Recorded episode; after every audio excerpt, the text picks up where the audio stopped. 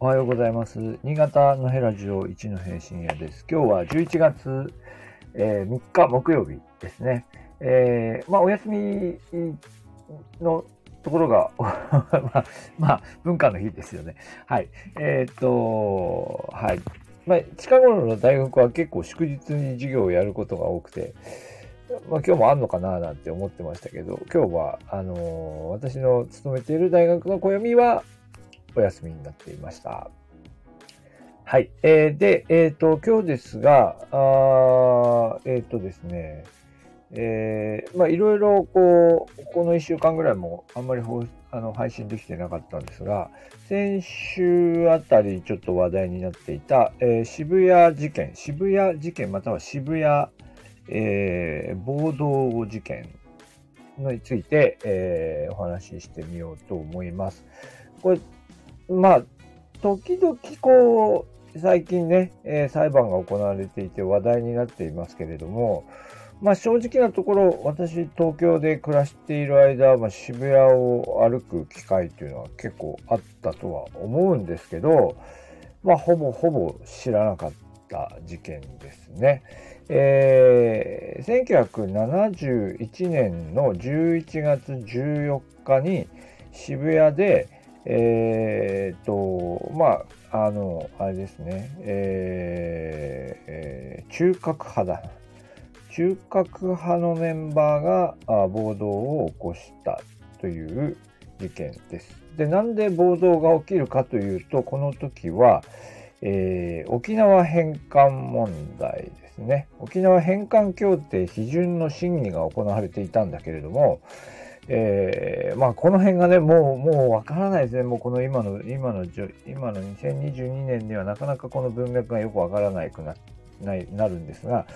まあつまり沖縄は返還されるっていうことで、まあ話は進んでいるのだが、えーしかし、えっ、と、米軍の駐留はそのまま続くじゃないかということですね。えーまあこれに対する反対運動が、まあ盛り上がっていくというか、まあ盛り上げていくというか、まあそんなにどどうなんでしょうね。日本本土がそこでそんなに盛り上がっていたとは思えないんですけども、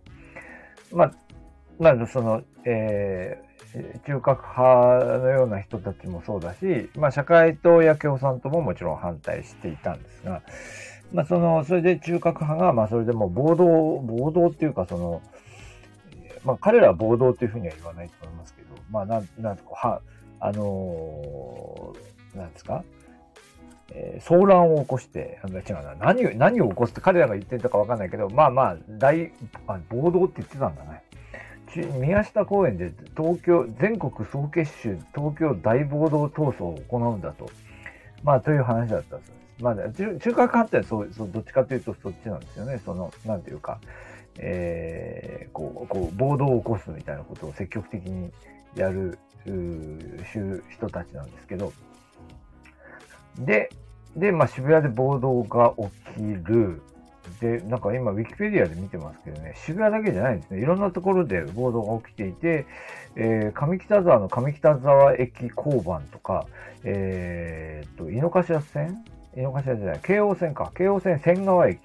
井の頭線新線駅、えーに、を火炎瓶で襲うみたいな、えーことが行われていて、で、まあ、で、警察はですね、全国の警察官を動員して、えーまあ、この渋谷の抑え込みにかかっていくんですが、えーまあ、この時に、えっ、と、新潟県警の、まあ、機動隊員の、機動隊員も、え動員されて、で、えー渋谷で、えー中核派のメンバーと激突するということになるんですけど、えっ、と、中核派のメンバーに囲まれて、えー21歳の巡査、えっ、と、中村、えーさんですね、中村巡査が、21歳で、えー亡くなっています。こう、ウィキペディアの記述は本当にひどいですよね。えー殺せ殺せと叫ぶ中核派に取り囲まれて、鉄パイプで乱打されて失神状態に陥って、さらにガソガソリンをかけた上で、えー、投げろという号令を合図に火炎瓶を投擲して、えー、ということですね。まあ、いや、今ではもう本当に考えられないですけど、まあ、こういうことを、えー、やって、えっ、ー、と、まあ、亡くなっているという事件ですね。で、なんで今、今、今更その裁判をやっているのかというと、えー、まあ、この、うんと、中村巡査の、えー、を、こう、あの、殺害した、えー、件で、え、ー、と、逮捕状が出ていたメンバーのうち、一人だけ、え、ー、と、こう、潜伏していた、えー、大阪正明という容疑者、大阪正幸容疑者が、えっ、と、捕ま、逮捕されるのが2016年で、2017年から後半前整理が行われていたんですけど、まあ、これにすごく時間がかかり、で、えー、で、後半が始まったと。まあ、今そういう状況だそうです。えー、で、えっ、ー、と、まあでもこの騒乱の中で、まあどういうことが行われていたのかということが、えー、1971年ですからね、もう50年経って、半世紀経って、要するにその事実関係としてどのようにこう、あの、認定できるのかというところも、まあ、争点で、おそらく関係者、目撃者、そういう人たちも亡くなった方が多い、亡くなったり、その記憶が定かでなかったり、いろんなことがあるんだと思うんですよね。で、なので、あ、まあだから時効の問題も、あの時効がほら、あの途中で変わって、制度が変わったことも背景にあって、えー、逮捕されているんですけど、で、だから、事実関係をこう確定していくのも非常に難しい裁判なんではないかなと思います。はい。えー、で、まあなる、そういうことがあったんだねとか思ってウィキペディアをさっき眺めていたら、えっ、ー、と、そうですね、立花隆さんが1970、うん、何年だろう。えー、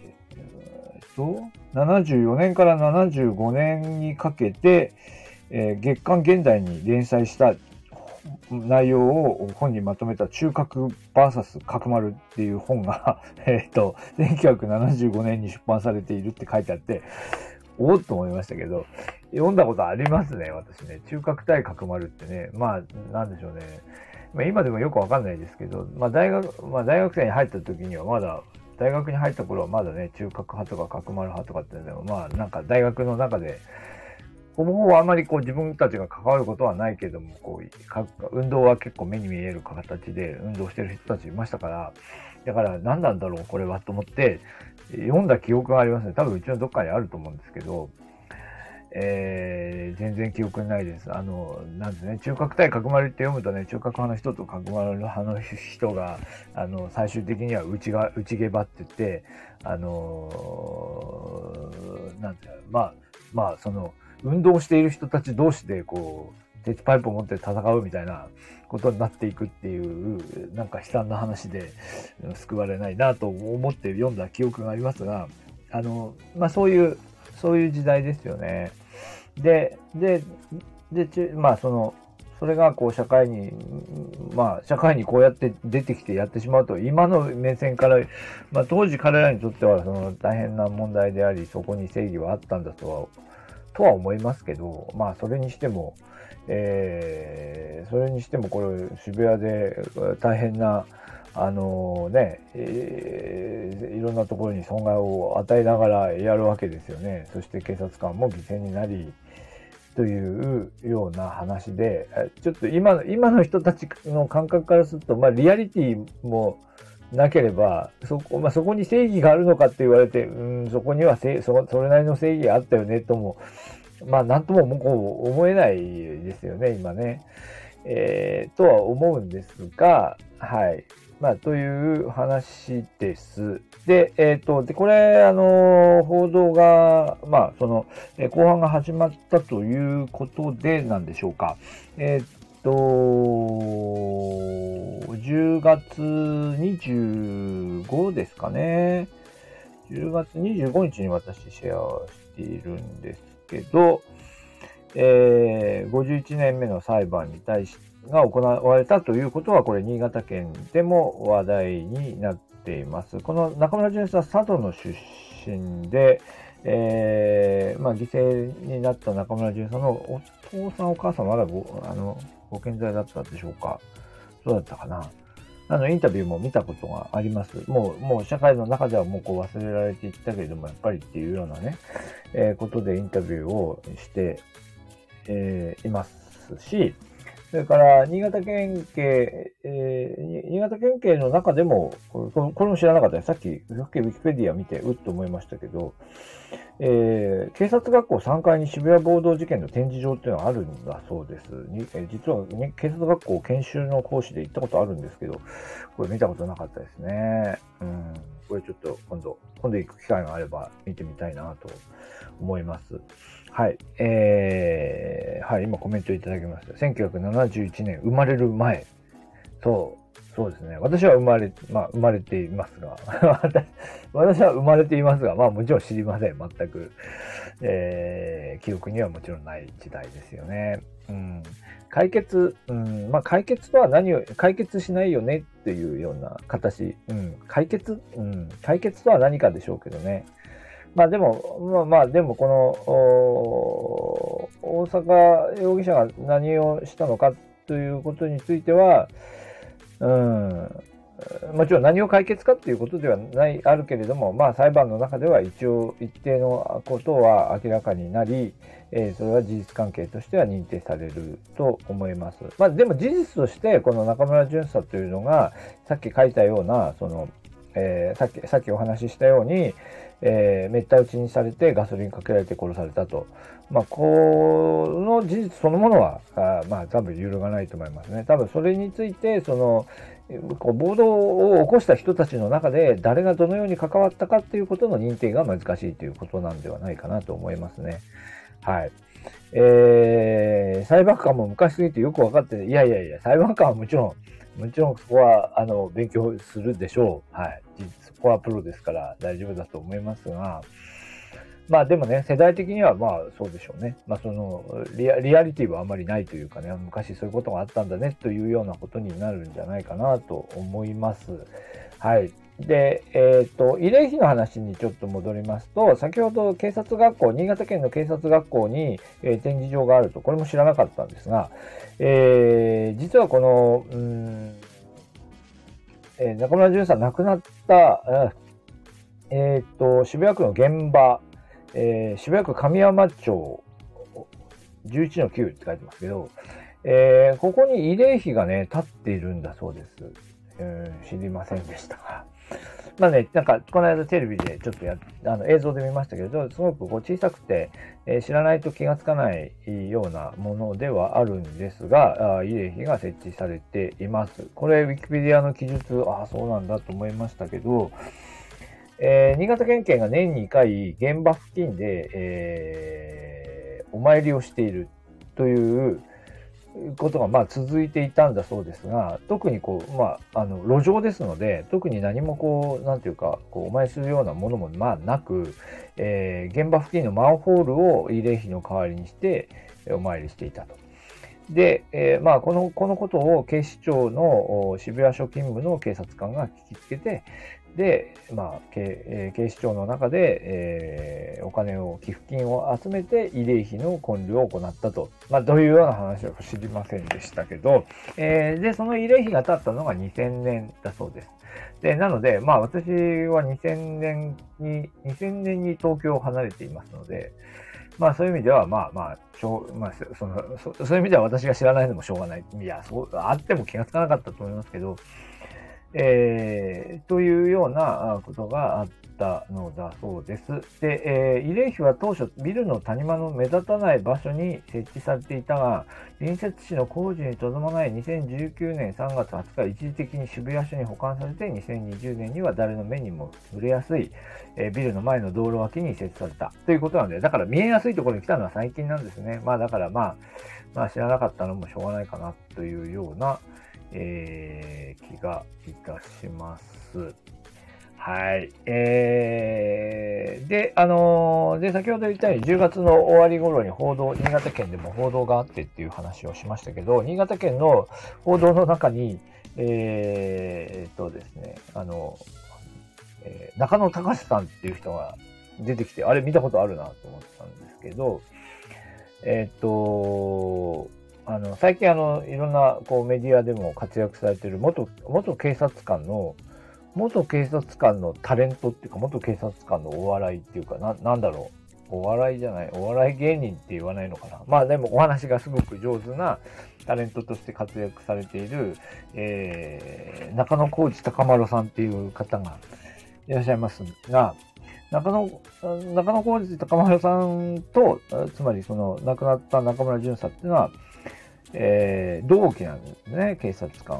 のその、なんだ、入職動機ということなんだそうで、えー、本名でニュースの方にも登場されていました。まあ当然その若い警察官21歳ですかね、若い警察官のその人たちにとっては、まあね、こういう形で警察官が亡くなるんだっていうことで、非常にこう衝撃的な事件であったでしょうし、やっぱりね、そのまあ、警察官っていうのは、まあ、こういう仕事なので、えー、まあ、命を落とすこともあるんだということを非常に強く感じた、えー、事件であっただろうなというふうに思いました。まあ、と同時に、まあ、この時、これ亡くなった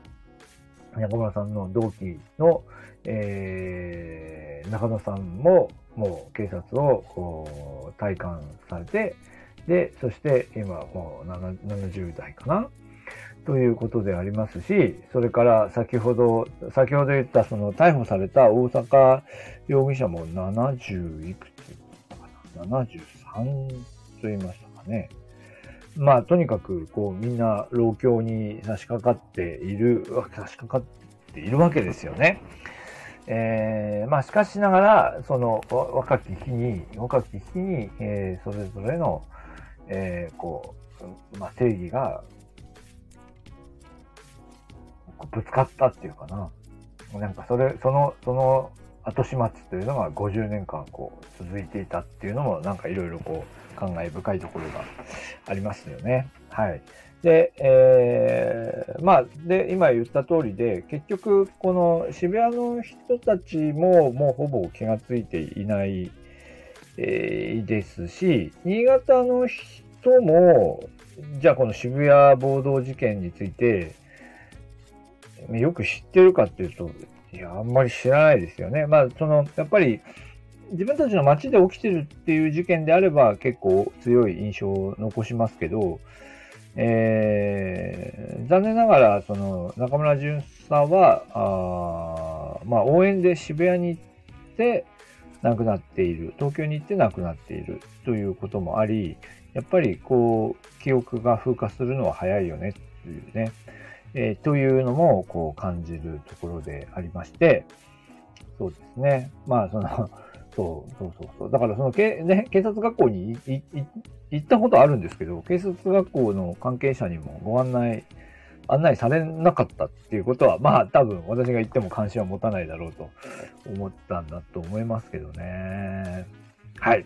まあそんなようなお話で、はい、今日休日ではございますが、あんまり明るい話ではありませんでした。はい、えー、また、えー、次回お話ししてみたいと思います。はい、じゃあ今日も、えー、元気にお過ごしください。